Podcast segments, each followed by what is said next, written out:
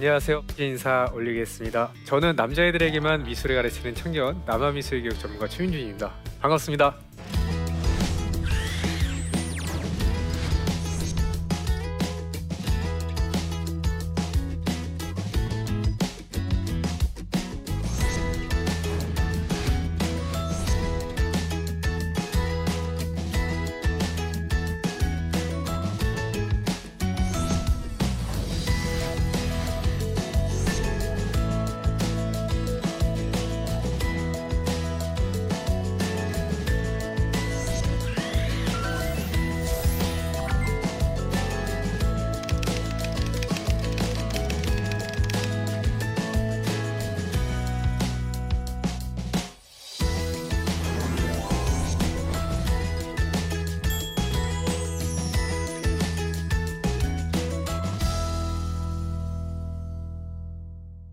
자 오늘은 다그치지 않고 아이를 좀 변화시키는 방법에 대해서 이야기 좀 나눠보도록 하겠습니다. 자 먼저 우리가 난이도를 조금씩 올려가면서 한번 얘기를 해보도록 할게요. 첫 번째는 굉장히 그 일반적인 어, 상황부터 보도록 하겠습니다.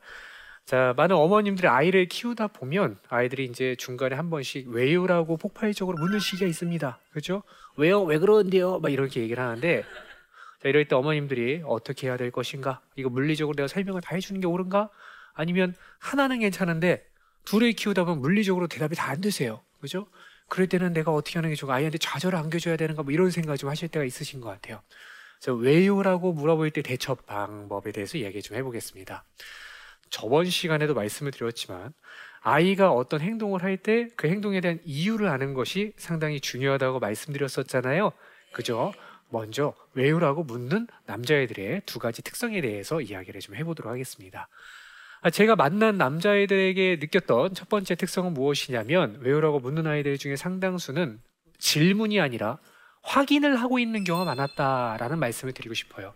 자, 이 시기의 아이들의 특징은 뭐냐면 논리적 사고력이 폭발하는 시기의 남자아이들이 이런 질문을 하는 경우가 많습니다.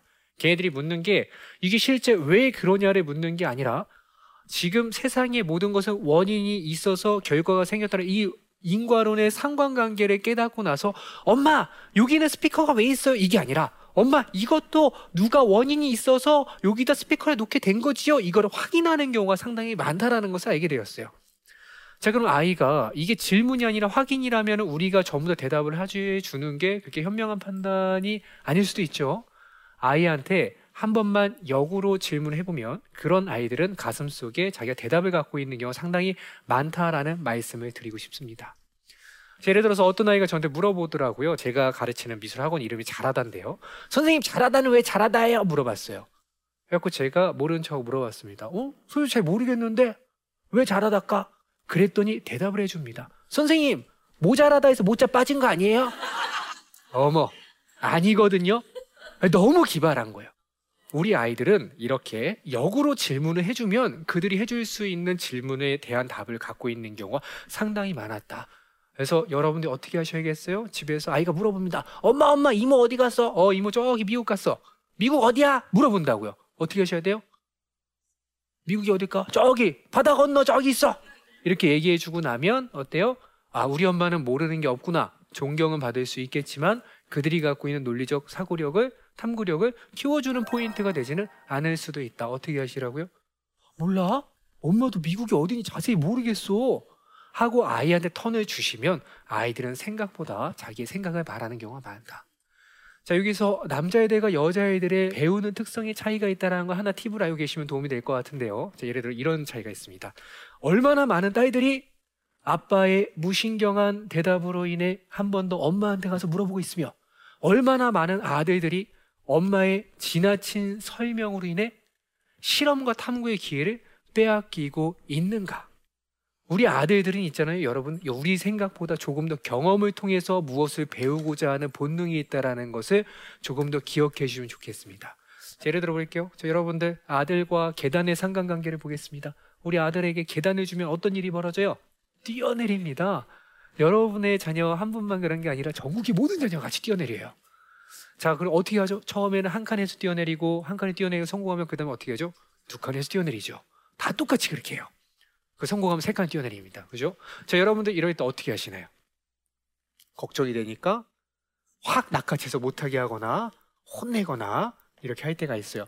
근데 제가 여기서 여러분들께 말씀드리고 싶은 포인트 중에 하나는 무엇이냐면 계단 두 칸에서 뛰어내려서 자기 몸무게 찌릿찌릿함을 느껴보지 못한 아이는 갑자기 담벼락에서 뛰어내릴 수 있는 확률이 있다는 거예요. 남자애들은 아무리 엄마가 말을 해도 말보다는 무엇으로 배운다?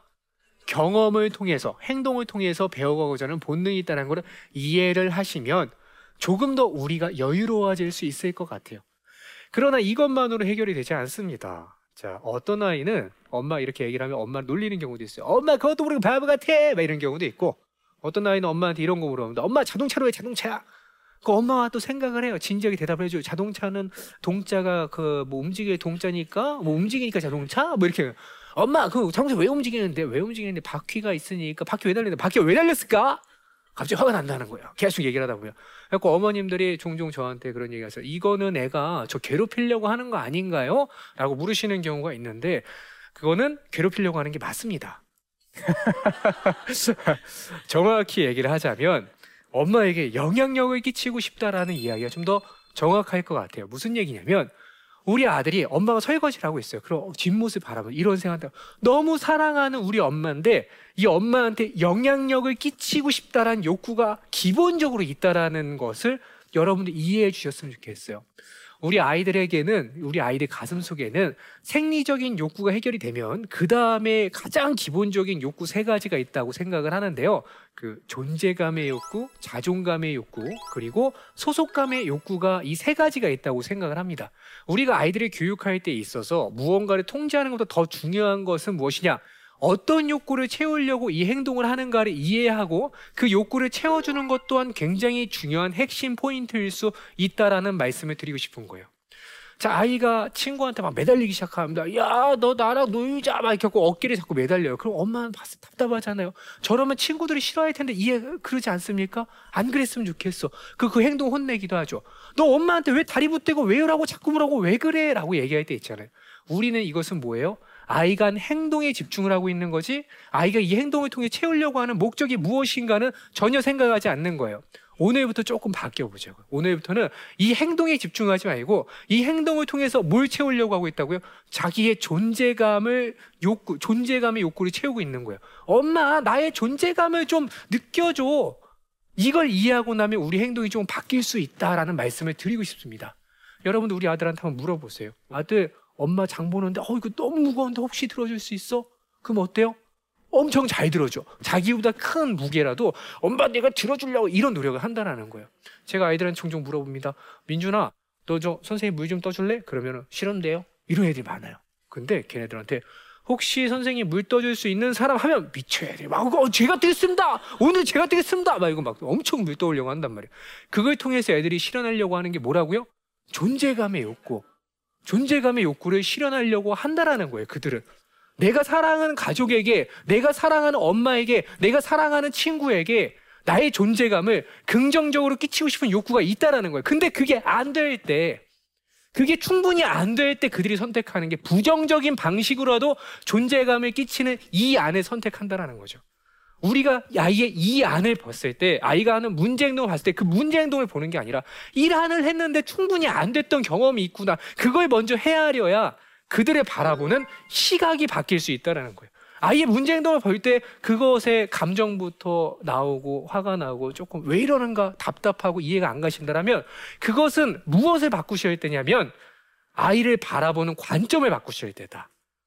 저는 그래서 우리 아이가 어, 물론 안 되는 행동을 할 때는 단호하게 안 된다라는 걸 얘기를 해줘야 돼요. 화내지 마세요. 화낼 필요 없어요. 화내지 않고 안 된다는 건 계속 반복해서 알려줘야 돼요.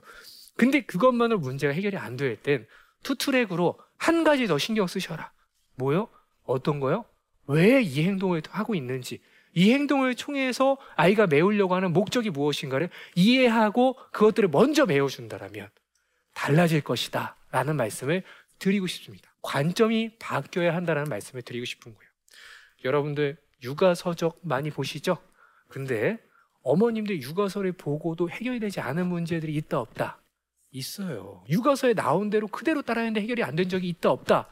있어요. 그 이유를 제가 말씀드리겠습니다. 그 가장 큰 이유는 여러분들이 지금 키우고 있는 그 귀여운 아들은 그 어떤 육아서에도 한 번도 등장한 적이 없기 때문에 그런 거예요. 저는 육아서 한 권을 쓸 때 보니까 끼케바에 60명 정도의 사례의 아이들을 쓸 수 있더라고요. 근데 그 60명의 아이들로 여러분들을 여러분들이 키우고 있는 자녀를 전부 다 대변할 수가 없는 거예요. 저는 여러분들께 말씀드리고 싶은 거는 육아서에 쓰는 저자는 책에 팁을 노하우를 담으려고 하지만 사실 우리가 받아들여야 될 것은 노하우가 아니라 그들이 자녀를 바라보는 관점을 찾아가야 진짜 문제가 해결이 된다. 왜? 아이들은 나한테 어떤 말을 하느냐보다 더 중요한 것이 뭐예요? 먼저 원초적으로 그 말을 하는 사람이 나를 바라보는 눈빛이 어떠한가? 나를 인정해 주는 눈빛인가? 아니면 지금 나를 바꾸려고 하고 나를 못났다고 생각하는 눈빛인가? 그 눈빛부터 바뀌어야 돼요. 관점이 바뀌어야지 뭐든지 바뀔 수 있다라는 거예요. 자, 3만원 아이를 키우는 어머님들은 걱정이 뭐예요? 아이가 집중력이 좀 떨어진다고 생각하세요. 그죠? 여러분들 3만 아이들 진짜 집중력이 다 떨어지는 걸까요? 저는 그렇게 생각하지만 않습니다. 자, 실제로 이런 연구 결과가 있어요. 한 연구소에서 아이에게, 아이들에게, 아이들의 집단을 두 개로 나눴어요. ADHD가 있고 3만 아이들 A그룹과 일반적인 아이들 그룹 B그룹을 나눠서 걔네들에게 카드 60장을 보여주고 빠르게 맞추는 게임을 합니다. 실제로 누가 더 많이 맞췄다고요? 아니죠. 일반적인 아이들이 많이 맞췄어요. 그러나 이 연구에서 진짜 알고 싶었던 진짜 질문은 무엇이냐면 이 연구실 뒤에 있는 포스터에 그려져 있는 동물은 이 질문이었다라는 거예요. 이 질문에 대해서 누가 더 많이 맞췄을까요? 3만 아이들이 압도적으로 많이 맞췄다라는 겁니다. 이걸 통해서 우리가 알 수 있는 것은 무엇이냐? 3만한 아이들은 단순히 산만한 게 아니라 내가 집중하고 싶은 것을 선택하고 싶은 상태일 수도 있다. 그것은 집중을 못하는 상태가 아니라 내가 집중하고 싶은 것을 선택하고 싶은 상태일 수도 있다. 그런 아이들에게 우리가 자 사과 그려봐. 사과 그리는 거 갖고 너를 평가할 거야. 자 사과 어 사과 뭐 못 그렸어. 아유 사과 왜 이렇게 못 그려. 이렇게 평가하면 안 된다라는 거예요. 인간은 이렇게 단면적으로 평가하는 평가 제도가 우리 아이들을 평가하게끔 둬서는 안 된다라는 생각을 해봅니다. 그게 전부가 아니라는 거예요.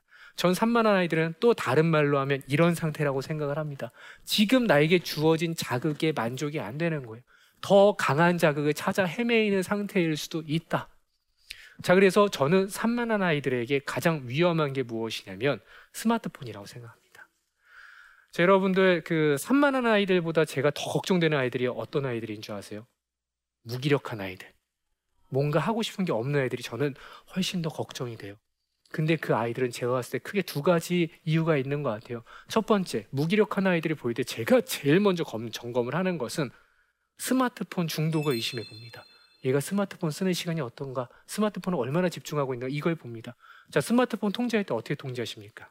여기 두 가지가 중요한데요. 첫 번째는 주 양육자의 그 교육 간의 통일이 필요하다. 예를 들어 볼게요. 자, 엄마가 일주일에 한 번만 스마트폰 하는 것으로 규칙을 세웠어요. 아이에게 그 규칙을 세웠습니다. 아이가 힘겹게 규칙을 지켜가고 있어요. 근데 어느 날 아빠가 들어옵니다. 그 우리 아들은 본능적으로 알아요. 누가 나에게 스마트폰을 허락할 것인가? 동물적으로 안단 말이에요. 그리 가서 어떻게 해요? 아빠한테 자기가 갖고 있는 모든 가장 최고의 귀여운 목소리 얘기하죠. 아빠, 나 스마트폰 한 번만 쓰면 안 돼요? 그 아빠 어떻게 해요? 갑자기 밖에서 받았던 억압과 서름이 아이에게 투영이 되면서 얘기를 하는 거죠. 왜 안 돼? 해! 그깟 핸드폰 써! 얘기를 합니다. 이게 최악이라는 거예요. 모든 변화에 앞서서 제일 먼저 점검하셔야 되는 것은 주 양육자가 아이들에게 주는 메시지가 혼란스러운가 일치되어 있는가 이것부터 점검하셔야 돼요. 이게 해결이 되셔야 합니다. 그 두 번째, 이게 더 중요해요.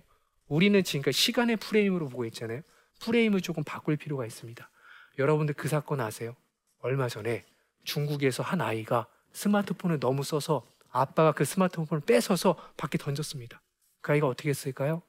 같이 뛰어내렸어요. 스마트폰 잡으려. 여러분들 그거 이해 가세요? 이해 가십니까? 이해하셔야 돼요. 왜 그랬는지 그 마음을 이해하셔야 돼요. 그냥 왜 그랬을까 이해 안 가. 이게 아니라 그 마음의 일부라도 아셔야 돼요. 그 아이한테 예측건데 제가 봤을 때 그 아이의 스마트폰은 가족이었을 겁니다. 내가 아빠한테 내가 달리기 엄청 빠르다라는 거 인정받고 아빠 엄마한테도 인정받고 그 교감하고 대화하고 이렇게 하면서 자기의 존재감과 자존감을 확립해 가야 될 그 시기에 스마트폰을 통해서 나의 자존감을 확립하고 있는 거 그게 진짜 걱정해야 될 문제라는 거예요. 스마트폰을 10분 해야 되는데 30분 했다. 30분 해야 되는데 1시간에서 뇌가 망가진 것 같다. 아, 어떡하지? 더 많이 시켜서 어떡하지? 그 생각을 하지 마시고 시간의 프레임을 벗어나셔서 우리가 신경 써야 될 것은 무엇이다? 아이가 얼마나 스마트폰을 했느냐가 중요한 게 아니라 스마트폰을 10분을 해도 내가 가족들이 지금 주지 못하는 걸 스마트폰이 주고 있다고 생각하시면 그때는 어떻게 하셔야 돼요? 스마트폰을 10분 사용했다. 그럼 그거에 대한 3배 달하는 시간을 아빠가 밖에 나가서 땀 흘리면서 놀아주는 시간이 있어야 된다는 거예요. 그 시간은 부재한 상태로 아이가 갖고 있는 심리 욕구는 아무것도 채워주지 않은 상태로 아이한테 계속해서 너 이런 거 하면 안 돼? 통제만 한다라면 아이들은 그걸 받아들일 수 없습니다. 우리가 아이에게 변화를 요구할 때 가장 먼저 행해줘야 될 일은 너 변해야 돼 라고 얘기하기 전에 이 아이가 어떤 아이인지를 잘 관찰하고 존중하고 그, 그 아이가 갖고 있는 심리 욕구를 먼저 채워주는 것부터 시작을 해야 된다. 그게 채워져야 아이는 요구를 받아들일 수 있게 된다라는 말씀을 꼭 드리고 싶습니다. 자, 두 번째로 제가 드리고 싶은 이야기는 우리 아들들이 무기력한 포인트가 언제 오냐면 중고등학교 때좀 오는 것 같아요. 초등학교 때 안 그랬던 애들이 중학교만 가면 갑자기 무기력해지기 시작합니다. 자세가 딱 껄렁껄렁해지고요. 제가 질문을 해봐요. 야, 민준아, 너 뭐 하고 싶니? 그럼 너 뭐 좋아해? 그럼 모르겠는데요. 대부분이 자기가 뭘 좋아하는지 모르고 뭘 하고 싶은지 모르는 경우가 상당히 많아요. 너 그러면은 뭐 나중에 뭐 진로는 뭘로 잡고 싶어? 모르겠는데. 너 이름은 뭐야? 모르겠는데. 지 이름도 몰라요, 나중에는. 그 뭔가 무기력해져요, 애들이. 좋아하는 게 없대요. 그런 아이들이 대한민국에 굉장히 많아진다고요. 근데 그 아이들이 처음부터 좋아하는 게 없었나요? 그러지 않았어요. 지금 우리 아이들에게 물어보세요. 민준아 너 뭐 좋아하니 물어보세요. 걔 좋아하는 게 없을까요? 굉장히 많다고요. 자동차, 비행기, 총칼, 미사일, 방구똥, 설사오종, 코딱지 좋아하는 게 엄청 많은데 좋아하는 게 이렇게 많았던 아이들이 언제부터 좋아하는 게 하나도 없는 아이들로 변하게 됩니까? 저는 이게 교육을 학습이라고 착각하는 사람들의 폐해다라고 생각을 합니다. 우리가 아이한테 무언가를 가르치다가 저지르는 실수 중에 하나인 것 같아요. 여러분들 생각해 보세요. 우리 옛날에 이런 얘기 좀 많이 하지 않았습니까? 아이가 뭔가를 좋아하려고 하고 취미를 가지려고 하면 너 이거 대학 가서 해. 대학 가서 늦지 않아. 여자친구 만나려고 하면 너 대학 가서 충분히 만날 수 있어. 그때 가서 만나면 늦지 않아. 그죠? 근데 여러분 지금 생각해 보세요. 대학 가면 좋아하는 게 뚝 떨어집니까? 안 그렇다는 거죠. 여러분 사실 이 오류를 범했던 세대들 아닙니까? 우리 이걸 많이 느끼지 않았습니까? 어렸을 때 사회에서 공부만 하면 된다고 공부만 열심히 했는데 막상 대학 가니까 좋아하는 거 찾으라고 하고 네 진로가 뭐냐고 묻고 네 꿈이 무엇이냐 묻는데 그거에 대해 대답할 수 없는 세대가 되었다라는 거예요. 그 잘못을 아이들에게도 또 저지르지 않았으면 좋겠습니다라는 말씀을 드리고 싶습니다. 자, 우리 아이들 보세요. 우리 아이들 좋아하는 거 없어요. 좋아하는 거 되게 많죠.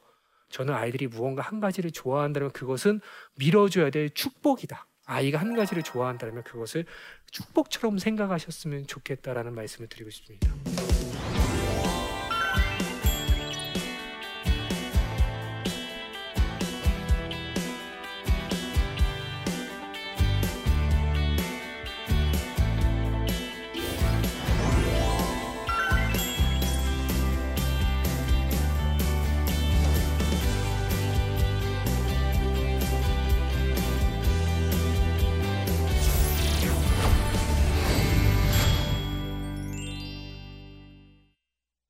제 강의 듣고 그 들으시면서 질문이 생기신 분들이 좀 계신 것 같아서 질문을 제가 몇 개 받아보았는데요. 먼저 질문 한번 보도록 하겠습니다.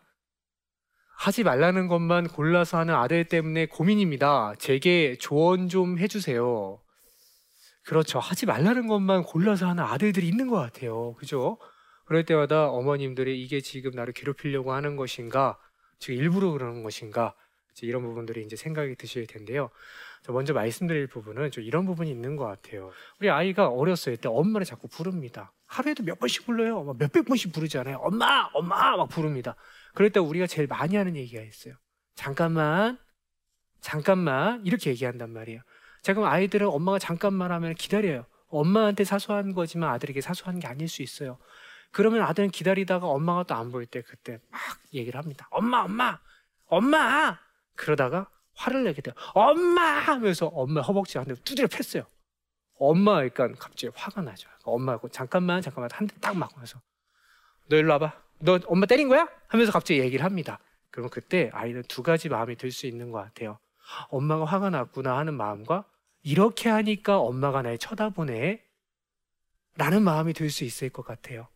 자, 우리 아이들의 행동은 문제 행동은 있잖아요. 처음부터 시작이 되는 게 아니라 저는 문제 행동은 진화한다라고 생각을 합니다. 여러분들 우리 아이들이 사고 칠 때가 언제죠?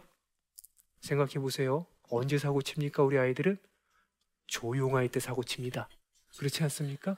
어머님들 설거지, 설거지 하다가 약간 쎄한 느낌이 느껴지는 아이 인기척이 없어요. 뒤돌아보면 평소에 엄마가 뜯지 못하게 해도 휴지를 탁 탁 뽑고 있습니다. 그럴 때가 있어요. 말 못하는 아이들도 알아요. 자, 그러면 아이들이 사고 쳤을 때 두 번째 행동은 무엇이냐? 엄마한테 처음에 티슈를 뽑아다 걸렸어요. 혹은 아니면 엄마한테 막 얘기하다 숟가락을 처음 던졌어요. 그 다음에 아이가 하는 필시 행동은 뭐예요? 눈치를 봅니다. 에 던졌어요. 그럼 엄마 딱 보는 거죠. 눈치를 보고 엄마의 반응에 따라서 그 다음에 내가 이 행동을 강화할 것인가 하지 않아야 될 것인가에 대해서 어, 선택을 하게 되는 것 같아요. 제가 한 번은 상담을 받는데 어떤 아이가 엄마한테 욕을 한 경우가 있다고 하더라고요. 엄마 진짜 죽어버렸으면 좋겠어 라는 얘기를 한 적이 있다라고 말씀하셨어요. 근데 그 아이를 상담을 해보니까 실제로 엄마가 죽어버렸으면 좋겠다라고 생각을 하는 게 아니라 그걸 통해서 그 정도 얘기를 해야지 엄마가 나에게 주목해 준다고 생각했던 경우가 종종 있었습니다. 그래서 저는 아이가 하지 말라는 것만 해서 골라서 하고 있다라면 우리가 반성해 봐야 될, 돌아봐야 될 부분, PH 돌아봐야 될 부분이 아이가 하지 말아야 되는 행동에만 상호작용을 하고 있었던 것은 아닌가. 아이가 옳은 행동을 하고 있을 때 우리가 그때 충분히 와 잘했다 칭찬해주고 상호작용 해줘야 되는데 그게 아니라 아이가 평소에 옳은 행동을 할 때는 조금 등한시 하다가 안 좋은 문제 행동을 할 때만 하지 말아야 될 행동을 할 때만 상호작용했던 것은 아닌가를 한 번 더 돌아보시면 조금 이 문제가 해결이 되지 않을까 라는 생각을 해 보았습니다. 자 그럼 두 번째 질문을 볼게요. 미술 교육 하시면서 가장 많이 변화됐었던 아이의 사례가 있으면 좀 말씀해 주세요. 어, 굉장히 많은 아이들에게 저희가 변화를 이끌어냈는데요. 근데 저희는 사실 어, 아이들에게 변화를 이끌어냈다라고 저희는 표현하지 않습니다. 원래 있는 그 자리로 돌려주었다라고 생각을 합니다. 아이들이 갖고 있는 대부분의 문제 행동은 아이가 갖고 있는 성향과 기질이 그렇지 않은데 그것을 우리가 억지로 끌고 가려고 하면 생기는 문제들이 많이 생기는 것 같아요. 자, 오늘 강의를 이제 들으셨던 분들이 기대하셨던 것들이 어떻게 보면 훈육에 대한 이야기일 수도 있겠다라는 생각을 해봅니다. 근데 여러분, 저는 오늘 여러분들께 네, 나누고 싶은 이야기의 포인트는 훈육이 아니라 교육이었어요. 여러분들, 훈육과 교육은 좀 차이가 있습니다. 훈육은 어떤 것이냐면 교정과 통제를 통해서 아이를 사회화시키는 과정이라고 생각을 합니다. 그런데 그것이 교육의 목표가 되어서는 안 됩니다. 교육의 목표는 아이를 우리가 교정과 통제를 통해서 우리가 원하는 수준으로 끌어올리는 게 교육의 목표가 아니고요. 그거는 또한 학습의 목표일 수 있습니다. 교육의 목표는 명확하게 저는 자기다움을 찾는 것. 아이가 태어난 그대로 하나님 주신 그대로의 모습대로 꽃을 피게 만드는 것이라고 생각을 합니다. 그래서 저는 아이가 할미꽃으로 태어났는데 이 아이를 어떻게 해서 변화시켜서 장미꽃이 되었다. 아니면 호박꽃으로 태어났는데 이 아이가 어떻게 돼서 장미꽃이 되었다. 이런 사례는 없고요. 제가 갖고 있는 충분한 사례들, 그 제가 갖고 있는 교육의 목표는 할미꽃은 할미꽃대로 예쁘게 피우는 거. 호박꽃은 호박꽃대로 주님이 주신 대로 예쁘게 피우는 것이 저희 교육의 목표라고 말씀을 드리고 싶습니다. 그래서 오늘 강의를 들으시는 분들도 나중에 강의를 끝나고 나면 아이가 이제 종종 이런 질문 할 때 있잖아요. 엄마, 나 오늘 학교 끝나고 민준이 놀고 가도 돼? 이런 질문 할 때 있을 거예요. 그때 여러분들이 할 수 있는 대답이 야, 너 어저께 숙제 안 하고 오늘 또 그거 하게 가겠다는 거야? 말도 안 돼! 뭐 이런 얘기거나 아니면 어, 마음대로 놀아? 이게 아니라 그 정도는 민준아, 이제 너가 선택할 나이가 된 것 같아. 라고 얘기하고 아이가 조금 더 자기 인생을 선택할 수 있게끔 이렇게 길을 만들어주는 것이 진정한 교육의 의미가 아닐까라는 생각을 같이 공유해 보고 싶습니다. 자, 이렇게 강의가 끝났는데요. 제가 마지막으로 오늘 여러분들과 나눴던 이야기를 조금 정리해 보도록 하겠습니다. 우리가 아이를 교육할 때 있어서 그 무엇보다 가장 중요한 포인트가 우리의 생각을 조금 더 버리고 주님이 주신 아이의 모습이 어떤 것인가를 바라보는 것이 중요하다라는 말씀을 다시 한번 강조드리면서 오늘 강의는 이것으로 마치도록 하겠습니다. 오늘 와주셔서 너무 감사합니다.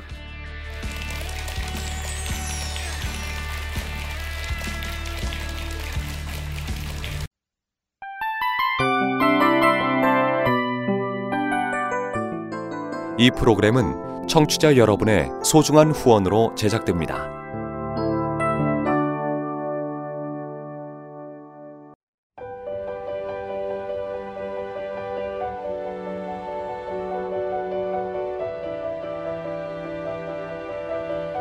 세상에는 수많은 교회들이 있지만 더 깊이 있는 말씀 강해를 찾기 위해 크기로만 교회를 선정하지 않습니다. 보다 좋은 영적 콘텐츠를 더 많이 나누기 위해 방송비를 받지 않습니다. 1년 365일 복음만 전하고 싶어서 우리는 광고를 하지 않습니다. 온누리의 복음을 땅끝까지